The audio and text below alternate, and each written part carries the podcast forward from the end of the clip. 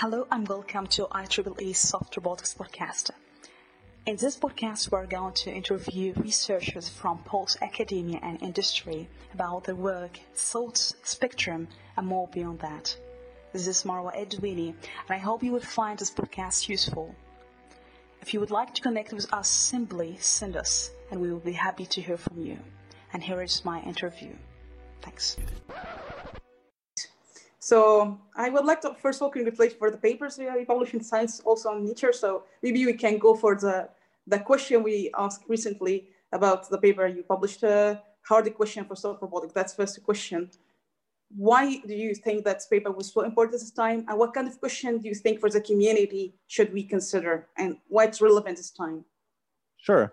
So I had an opportunity to work on this paper in the recent paper in Science Robotics. So hard questions uh, for soft ro uh, robots. Uh, and and uh, this was a, a, paper that I wrote uh, with Elliot Hawkes um, at UC uh, Santa Barbara, uh, and also uh, Mike Tolley at UC San Diego. Um, and so I really have to credit them as, as really being the masterminds on that paper. I was, in a sense, kind of along for the ride. I mean, it was, it was really grateful that I got a chance to work with them and, and contribute. Um, but uh, a lot of the you know really um, interesting ideas came about through a lot of the conversations we had, and and and so I really need to credit uh, both uh, Mike and, and Elliot for all the the hard work that they did on that paper. And um, the, the really the, the reason that we wrote this paper uh, and the reason that we felt that it was timely uh, is that there's been a tremendous amount of work in, in soft robotics uh, over this past decade. Um, and mm. you know, if you really kind of look back at uh, the the academic literature and, and, just kind of in the history of robotics more generally, um, it's it's clear that there's been interest in soft robotics that date back dates back decades. You know, back to even to the 1960s and you know as early as the 1950s, 1940s even. Um, and and so you know the field of soft robotics is almost as old as the field of robotics. Uh, you know, more more generally. But it's, it's what we noticed is that it's really in the past 10 years that uh, the field underwent this kind of inflection point. Um, and so we wanted to kind of take a pause and see, you know, just over this past 10 years of tremendous growth within the field, you know, what has changed? Uh, where are we now? Uh, and what's the, you know, what are the expectations? And, um, you know, what's the trajectory kind of moving forward? And so that's why we wrote that uh, paper. Mm-hmm. Great. But I guess just you, do you think what kind of things do you believe that we have to change it mostly? What kind of problem do you believe that we have to select this kind of problem? Is it the sake for publication in that case? What motivation that sometimes you use software for sake of software? If you can pinpoint exactly so that people can change. And is it easy to be changed, do you believe in that case?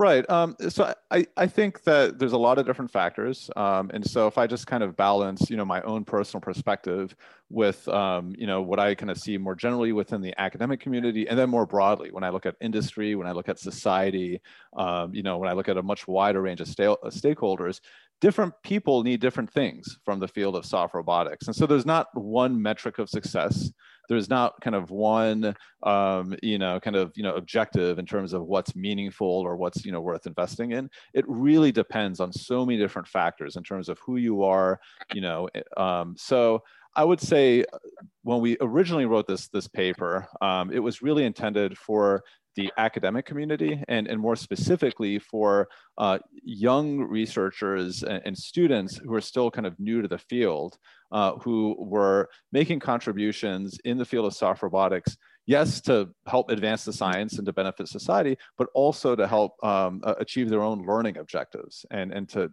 to help with their own education. Um, and so that's, in my mind, kind of one starting point to think about what is meaningful and, and how do we uh, invest our efforts in soft robotics. And, and that is what are we learning from what are we from what it is that we're doing? Um, and so i think that's that's question number one. And and the challenge that we posed uh, in that paper is, is to really kind of examine that question carefully. What's the new insight um, that mm-hmm. is being gained from the work. Is this something that's teaching us something new that can help inform practices down the road?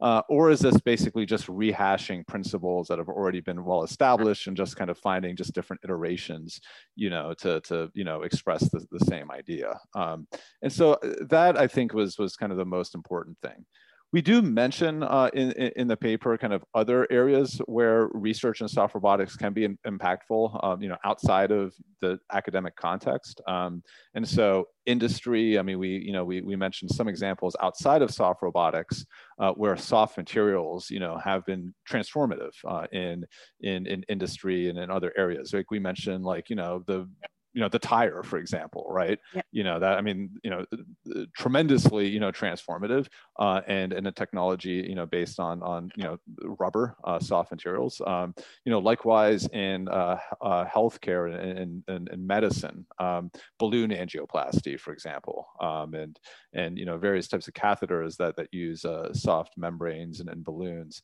um, uh, I mean, that, that's kind of another area that's been transformative in terms of the, you know, just the number of, of lives that have been saved uh, every year through, through operations performed using those technologies. And so there are examples kind of outside the core domain of soft robotics. And, and I kind of think about them as being in more of these adjacent fields.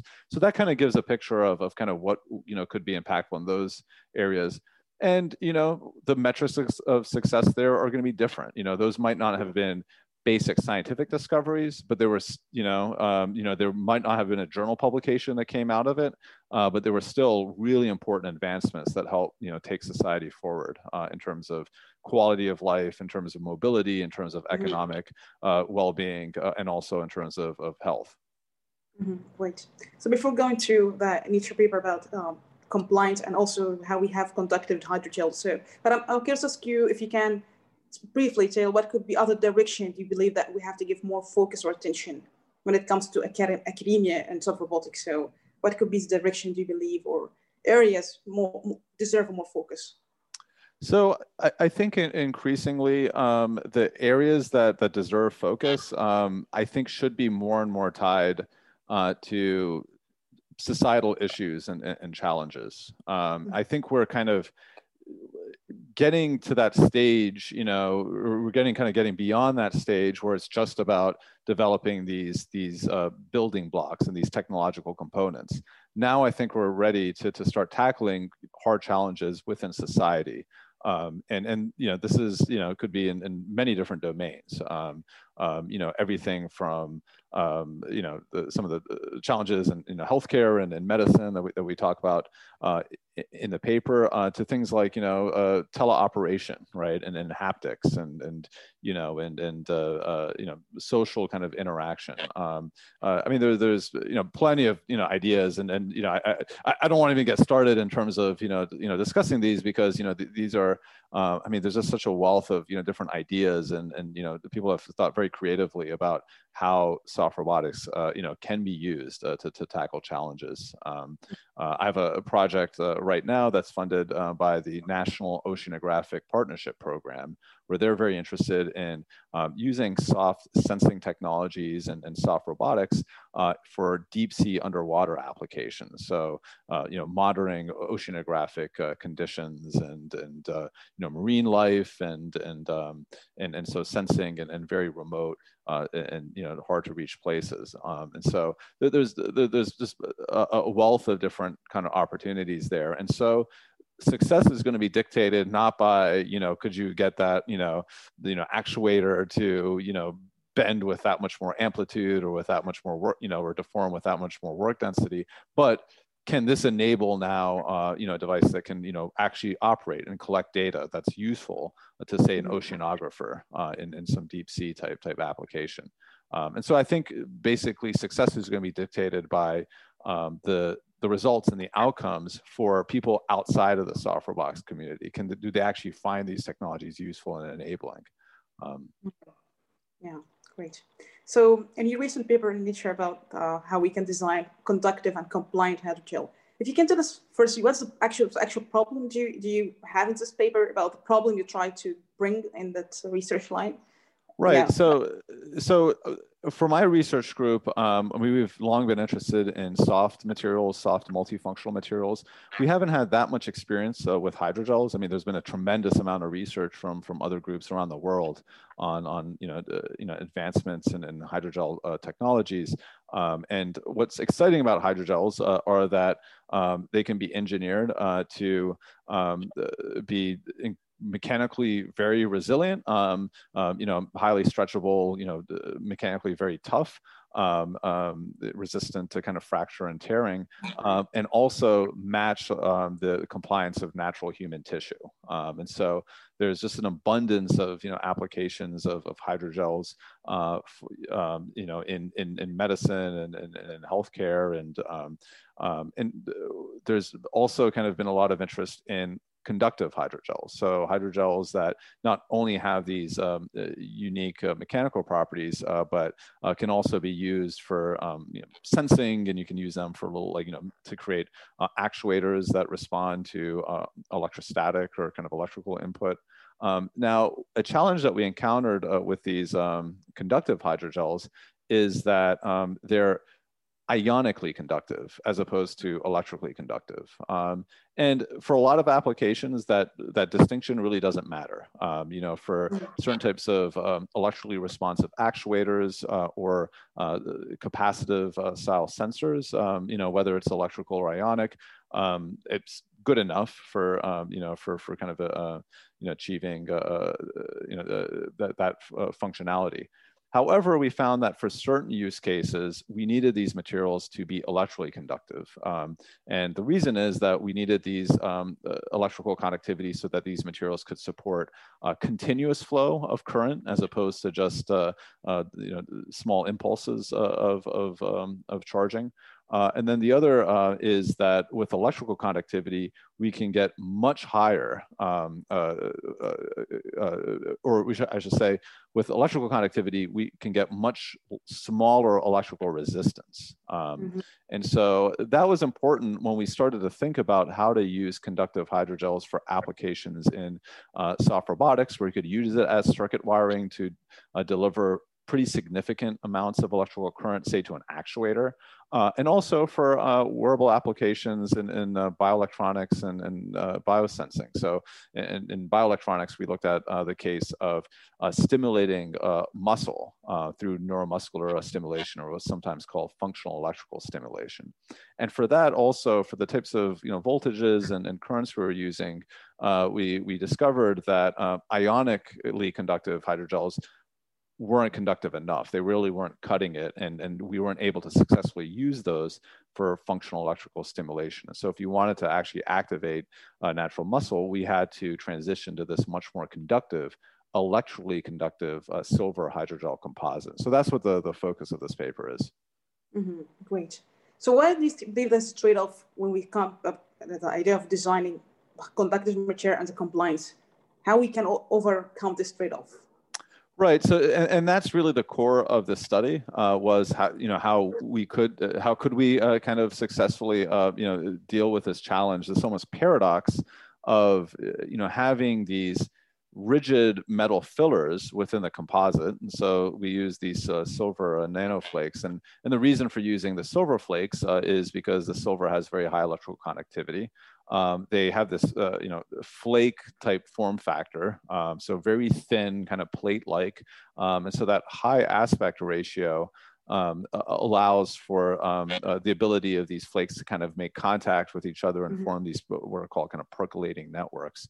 Um, and so the trade-off is that to get high conductivity, we need very high concentrations of these silver flakes usually, but having high concentrations of silver flakes will introduce a lot of rigidity and will alter the, the mechanical properties of the composite. So we'll end up going from being something that's very compliant and, and stretchy and high toughness, which is you know why hydrogels are so attractive in the first place. And then we end up, if we add too much silver filler to it, then we end up with uh, composites uh, that are kind of brittle um, and or very inelastic. You know, you stretch it and it might not spring back uh, when you when you let go. Um, and so to, to kind of overcome these these challenges, what we discovered uh, was a way of creating these percolating networks of uh, silver particles uh, within the gel. Um, that exploit a few different features, and, and and quite frankly, I mean, we you know the, the paper kind of uh, represents kind of the first iteration on this. This is something that we're still uh, working on and, and and working to improve. Uh, but what we found is that we can actually make electrically conductive uh, silver hydrogel composites with these percolating networks of silver uh, flakes if we use this dehydration process um, where we basically swell up the hydrogel uh, with water. We have all the, a very low concentration of silver particles inside. Uh, we let the um, composite partially dehydrate.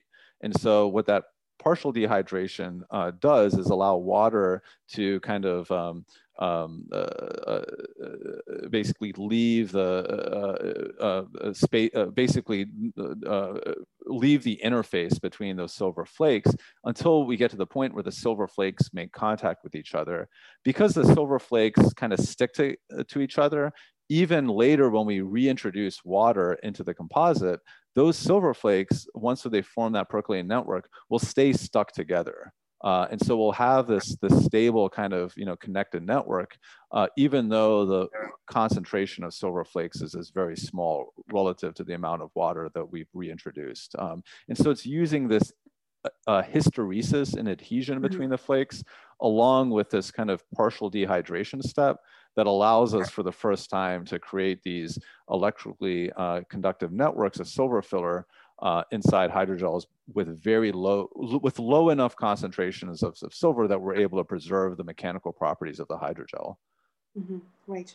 I'm curious in that case, is there any counterintuitive maybe result you have during this experiment or do you well, have something like that? Well, I will say that for us, what was uh, not clear at first, and we really had to think about, uh, was the fact that the conductivity would go up when the water kind of you know evaporated out uh, from the composite and that when we reintroduced water the conductivity stayed high um, it didn't suddenly you know uh, you know plummet you know as, as water got reintroduced and so what that told us uh, was that water was probably interfering, had originally been interfering with the connectivity of these silver flakes. And then, like I said, when we dry out the water, basically those connections are formed and those connections stay stable even as we reintroduce water. Um, and so that was an to, to be quite honest, that wasn't really our goal uh, when we started this research. It was just something we kind of just, you know, observed empirically. And then later, you know, talking with uh, the, the PhD student leading this work, uh, his name is Yunsik Ohm.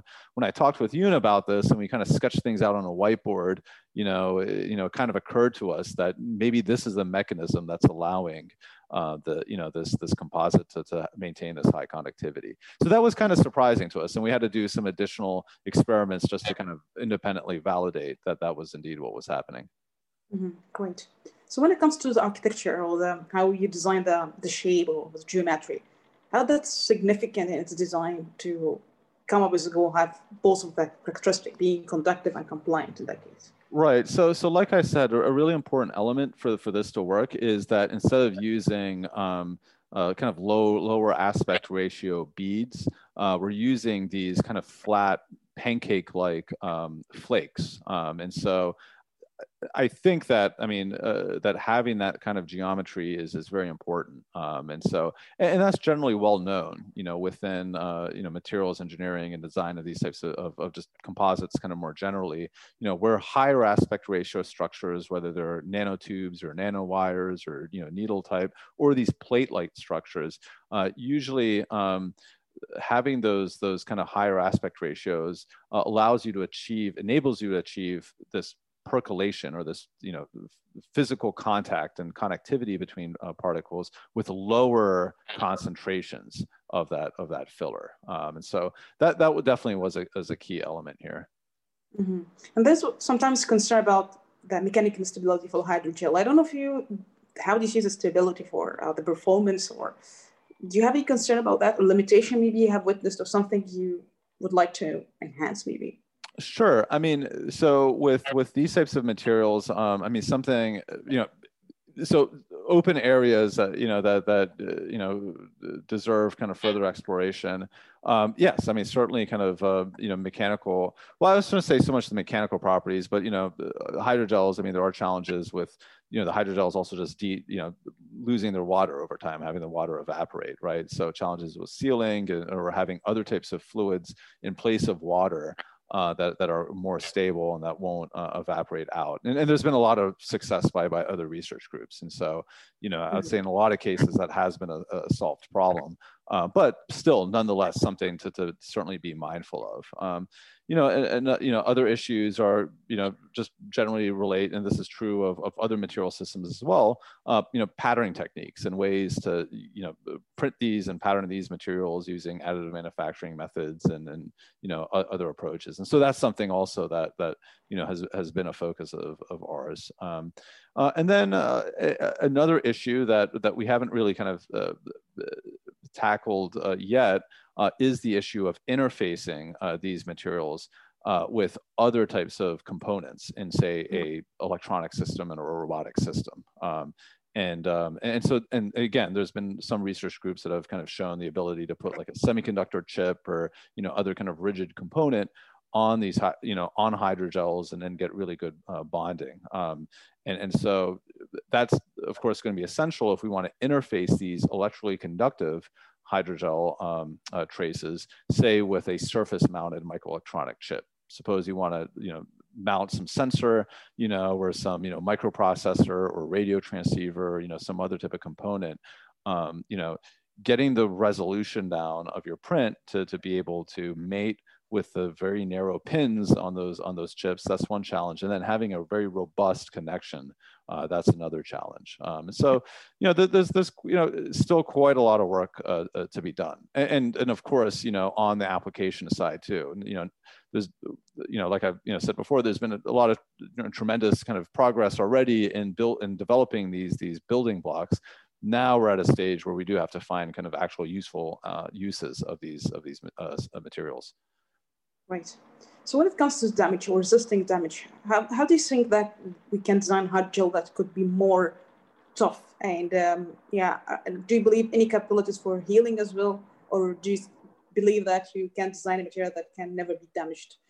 Uh, right. No, I mean the, the materials that, that we've been working with are quite re uh, resilient. Um, so not in this publication, but um, uh, last year we had a, a paper in uh, Advanced Materials where we, uh, instead of using silver, uh, we use liquid metal droplets inside hydrogel, and we created composites that were both mechanically and electrically self-healing. Um, and so the hydrogel itself uh, is, is um, uh, has uh, self-healing uh, property just through the, the physical bonds uh, that, that, are uh, formed within, within the polymeric network of the gel.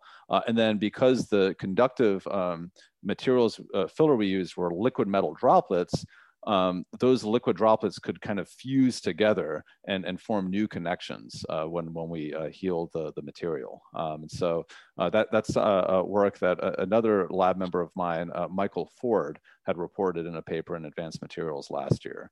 Um, and so, so yes, to, to you know speak more generally, I mean hydrogels are exciting uh, because they have this mechanical self-healing property, and then based on the choice of filler, and specifically in our case, you know, using liquid metal filler, we can also get these materials to be electrically uh, self-healing as well. Mm-hmm.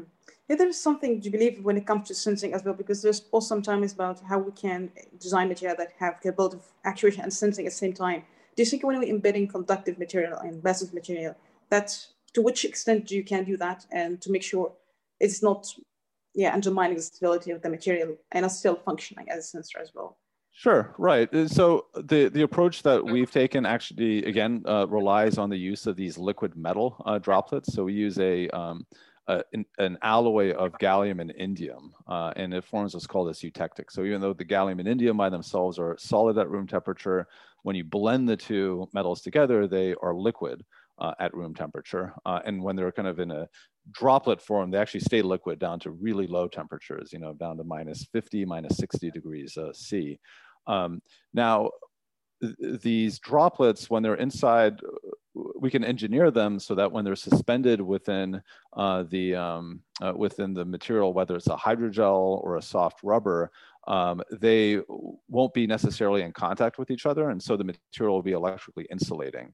Uh, but then when we damage the material, if we puncture it or we mm-hmm. cut it, those liquid metal droplets will rupture and they'll connect with their neighbors and they'll form these conductive pathways. And so um, we had a paper, actually it's uh, back in 2019 um, in, in, advanced functional materials, where we report on a damage sensing material that has these liquid metal droplets inside rubber. When you mechanically damage it, uh, those liquid droplets form new conductive pathways that basically allows the material to send out an electrical signal um, locating where damage has occurred.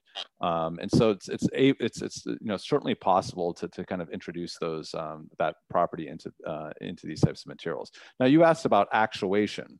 So um, that you know, also in 2019, we, we had a paper. Um, this is again Michael Ford, uh, who at the time was a postdoc in my group.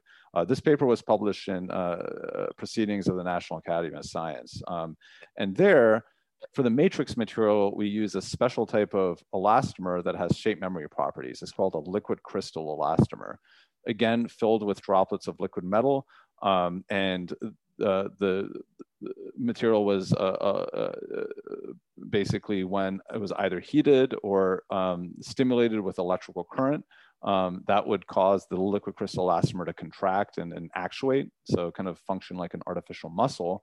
Uh, and again, because of the presence of these liquid metal droplets, whenever we damage the material, say we poked a hole in it or we say cut it you know, with a razor or something, that would create these new electrical pathways that uh, would um, uh, basically we could use for sensing damage. And also we, we demonstrated the ability to close loop. And so the material was kind of designed in a way that when we damaged it, um, that created an electrical short that caused current to flow through that would then heat up the material and, and, and, and, induce a contraction. So basically the material would actuate spontaneously and, and fully kind of autonomously in response to that mechanical damage. And so kind of leveraging a lot of these concepts that, that we've been exploring in these different studies. Mm-hmm. Wonderful. So I'm curious, because since and have a question, when you select the problem, there's maybe many possibilities to select a solution. For you, how you figure out what could be the right solution when you try to solve a problem, for example, that case? Right. Well, well, there's kind of a, a, variety of ways to, to come out this. I mean, the, the reality is, for better or for worse, uh, in academia, usually the the problem de- definition comes partway through the research, or sometimes at the end of the research. Sometimes you try to attempt something, or you think you're solving one problem, you fail at solving it, but you come up with a solution to a different problem, right? And you have to kind of think about, you know, and, and be a little bit creative about what is that, you know, what is that problem that, that you just solved right? And and so it's not you know and, and that's you know i say for better or for worse um, i mean in mm. you know outside of academia um, it's it's you know and i've been learning this through you know uh, you know my my engagements with companies and you know spin-off you know startups and, and all that you know where uh, they don't really have that luxury of following that that very um, uh, kind of nonlinear sequence um, so yeah within academia you know with with some of these projects i mean yes, I mean the the kind of the features and properties that we end up discovering weren't necessarily what we kind of set out to discover when we started the project. Um, and so, and and you know, I'm not ashamed to say that. I mean, that's true of a lot of my colleagues, and and, and that's just kind of the nature of research, and that's part of what makes research fun is that unexpected nature of it. Um, and so so yes, I, I, would say that that um, you know that that's definitely kind of a feature. With that said, though, there have been a few cases, you know, where we were very deliberate. You know, I had a kind of an idea in mind, and you know, and went to kind of execute, or you know, one of my students, my lab members, kind of had an idea, and it did follow kind of that more linear pathway where we started with a hypothesis, did some experimental validation, or did some experiments, and then we're able to validate or provide support for that hypothesis. Um, so there have been um, cases like that. Uh, I mean, one example of that would be a lot of the work that we've done with um, these elect these uh, materials with high electrical permittivity, uh, where we have liquid metal droplets inside the rubber. Um, that was kind of that started out basically from the math. Uh, you know, we we ha had a um, prediction that adding liquid metal droplets to, to rubber would enhance its thermal conductivity and also those electrical permittivity. And then, you know, with that, we then went and um, you know, did the experiments. Um, going back to my my PhD research, um, uh, uh, we, you know, when I was working on gecko-inspired adhesives. Uh, I mean, I wasn't the, I didn't initiate the project, but the people who did um, basically got inspiration from the, you know, natural gecko lizard, right? And they did, you know, uh, Kellar Autumn, um, you know, who, you know, uh, you know, as, a professor at Lewis and Clark College, um, you know, who had been, you know, the, studying geckos kind of his whole academic career, taken one of these gecko foot hairs under a scanning electron microscope and, and saw the, the kind of the micro and nanoscale structures. And then by understanding how the natural gecko was able to climb walls using these, these kind of uh, uh, thin fibers, that basically informed the engineers on what to fabricate in the lab to create a synthetic uh, gecko adhesive. And so certainly it's possible to get inspiration from nature or to come up with some hypothesis based on you know mathematical formulas and, and first principles and then go and, and um, uh, uh, basically validate uh, that um, you know those ideas. That certainly does happen, but that happens maybe like you know not even half the fifty percent of the time. Um, so, but but you know, like I said, I mean, I have been you know more and more working with um, um, partners within industry, and I've been working with startup companies, and they're they it's a very different. Um, I mean, there it's, it's very much task driven and um, and and there um, you know if there's an existing technology that works they'll just use kind of what's what's uh, available already i mean they'll if when, whenever possible try to avoid trying to invent something new or trying to make some scientific discovery if they don't have to yeah that's a good point actually I, am curious to ask you a question because lately we have some question about what could be the most visible applications of robotics in industry we have a few examples, but from your experience, what do you think the, the next thing you believe could be visible to be deployed?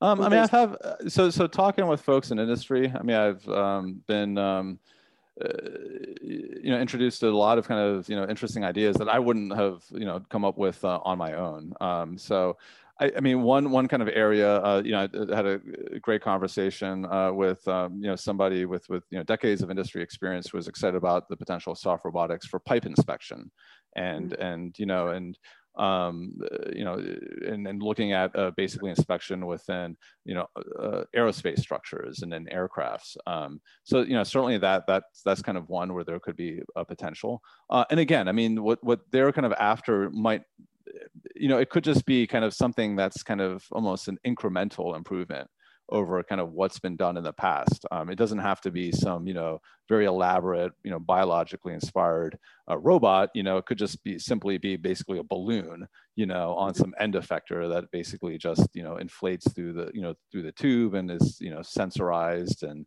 you know, or maybe as a, you know, there's a camera that can kind of, you know, be tethered through it. So, um, um, yeah, I mean the the the actual kind of industry use cases don't have to be some highly ambitious and highly exotic uh, kind of implementation. Um, um, so so that that's one. Um, I mean, there has been uh, you know, you know growing interest in in kind of exosuits and exoskeletons. I mean, I think you know, up until now, a lot of uh, these kind of assistive technologies have been mechanically passive. So they haven't had any kind of actuators or, you know, active elements. I mean, they're just kind of more like braces and they have kind of spring-like elements to provide kind of, you know, support uh, to, to say, uh, you know, somebody working in, in kind of a, um, uh, in a warehouse. Um, but uh, more and more there is interest in having, you know, some degree of, of kind of, um, uh, active functionality. And that active functionality doesn't even have to be necessarily an actuator. It could just be like a clutch or a mm-hmm. material that you know changes stiffness. Um, uh, you know, for a lot of cases, that's actually you know even even more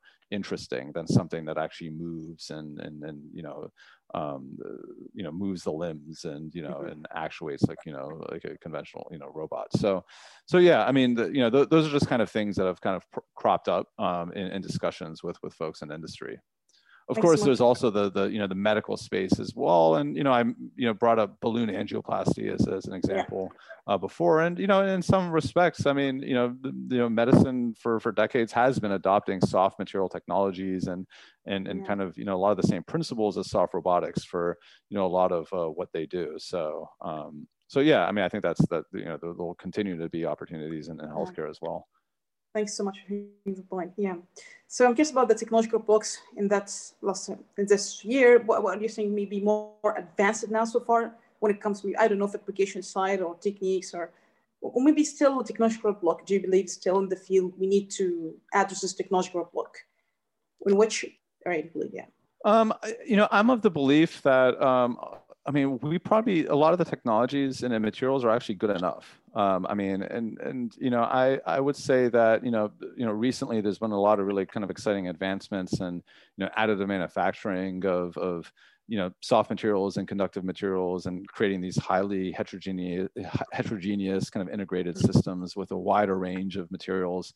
Um, I mean, early on when I was doing research in this field, it was very difficult to find, you know, good, you know, 3D printers that could, you know, print, you know, elastomers, for example. And now there's this kind of, you know, so many tremendous, you know, resources. And then, then it went from, you know, okay, there were elastomers, but then, you know, finding something that could kind of print and, and you know integrate kind of conductive you know soft materials but now we've seen kind of advancements there as well so i think there's been you know really kind of exciting progress uh, with with kind of 3d printing techniques and rapid prototyping tools um, and uh, and so that that's been great um, you know I, I would say kind of there's also been some nice progress on interfacing soft materials with rigid microelectronics uh, and, and other kind of components that you would need for a fully functional electronic or robotic system. Um, and so I would say there's still, um, you know, still a little bit more work that ne needs to be done there. I mean, there's been a lot of great progress, um, but but we don't, we still don't have kind of a workflow uh, for creating highly soft and stretchable circuits that with surface mounted electronics that is as robust as what we have for creating rigid PCBs and or even you know flex PCBs for that matter. Um, so so I, I, think that still um, you know uh, basically uh, needs needs attention. But you know like you know like I was you know uh, you know I've been saying I mean I think a lot of what we have already is good enough and now it's really about you know tackling kind of real world problems. And I think once when we you know uh, attempt you know solutions to these real world problems I think the failures will help kind of teach us kind of what the remaining gaps are. Um, mm-hmm. but but until then, I'm not, um, you know, uh, you know, until then, I, it's not really kind of clear or obvious kind of what the bottle what the remaining bottlenecks are. Um, mm-hmm. So so that that's kind of you know why a lot of my own research, uh, you know, is is focused on um, you know tackling some of these these kind of bigger challenges and say like haptics or teleoperation or kind of you know fully autonomous, fully untethered soft robots, um, or a lot of the work that you know I'm, I'm doing with our industrial partners and, and some of the spin-off companies, uh, you know the startups that have you know come out of uh, you know out of Carnegie Mellon, um, and so working with them now to actually find practical uses for for these materials. Great. So if you have two questions left, the first one I don't know through research is very challenging. I don't know if you have any moment of doubts as through research. I don't know if you have any and how you can deal with that. Or I don't know if that's something you have or not. Sure. Um, I, I, think I do have, uh, you know, I think a lot of my doubts um, th that do arise in research um, actually are tied back to what was discussed in that science robotics paper uh, that, that, you know, that, uh, you know, I helped write with, with, uh, you know, Elliot and, and, and Mike Tolley. Um, you know, is what we're doing kind of meaningful? Is it really advancing the science, or is it just basically iterating and rehashing a lot of the same concepts and ideas? And and that was kind of the challenge that you know that that we threw out there. You know, not because we were like you know disappointed or you know frustrated with the community, but you know it's something that even just you know looking inward. I mean, you know, it's something that I think about. You know, when when we kind of put another paper out, you know, is this truly advancing the science, or is this just um, you know, is this just getting a paper out for its own sake? Um, and so, you know, I, you know, but there is this kind of other element uh, where you know these publications and the research output it's not just about advancing the science it's also about you know the basically helping students and and you know uh, you know phds and postdocs and, and also faculty who are kind of earlier in their careers kind of achieve their career goals as well and get the experience of of writing papers and, and performing complete experiments. And so it's completely okay, you know, if, you know, a paper is not a breakthrough, you know, it's okay if there's an outcome that's somewhat incremental you know, because there's more, there are other values there besides some, you know, big high impact publication or some big scientific or intellectual leap. You know, sometimes there is value in, you know, rigorously kind of re-examining, you know, a, a, a principle and, and kind of, uh, you know, making maybe some incremental new, you know, discovery or new insight or, or show how that principle applies in a slightly different context. Uh, there's also value in, in, you know, learning how to write a journal paper, right? And, and, you know, and and and and you know providing kind of an appropriate kind of you know framing of the work you've you've uh, done um, and and so you know and and there's just the reality and, in a lot of academic communities um, that you do have to kind of publish and, and you have to kind of demonstrate the ability to do independent research and, and stay active, you know, uh, in order to make progress in your career. So I'm sensitive to all those things. And so I don't want to uh, come off and, and, and, you know, be critical that, you know, unless you're doing something groundbreaking, you shouldn't do it at all. That, that's by no means uh, the case. And, and it's very much dependent on also where you are in, in the stage of your education and, and your career development. So but I mean, with that said, I mean, for any individual, as you transition, as you grow in your career, what was important to you before might not be important to you, you know, moving forward. And I think that is something that I'm processing now that I'm a tenured faculty.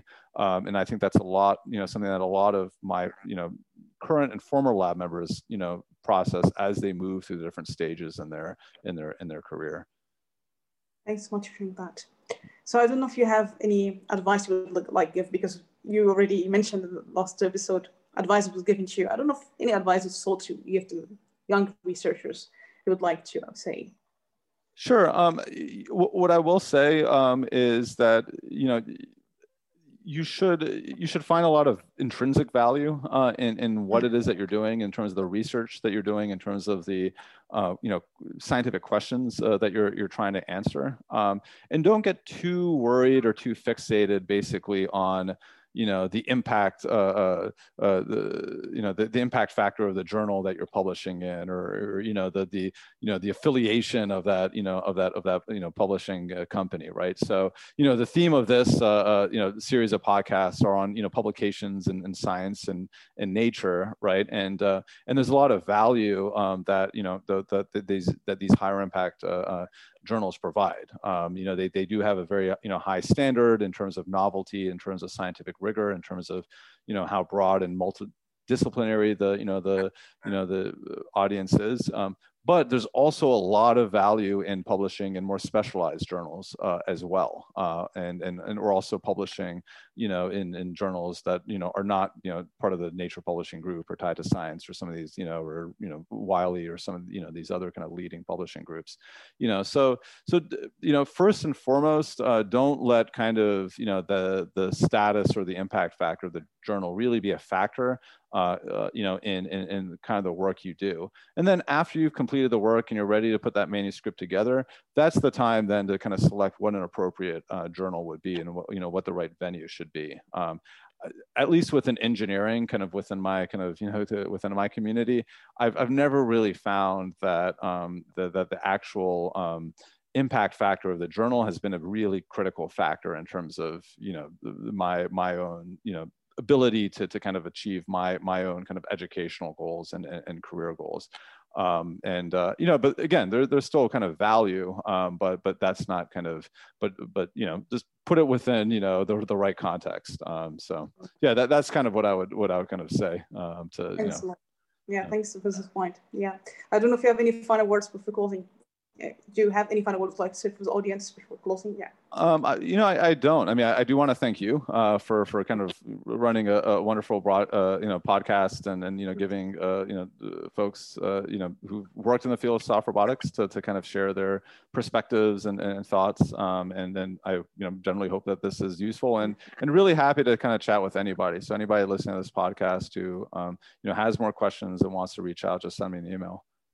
Thank you, Thomas. It was a real pleasure to have you again, and uh, I do appreciate your time. Thanks a lot. Thank you. Thank you. Yep, my pleasure. Thank you.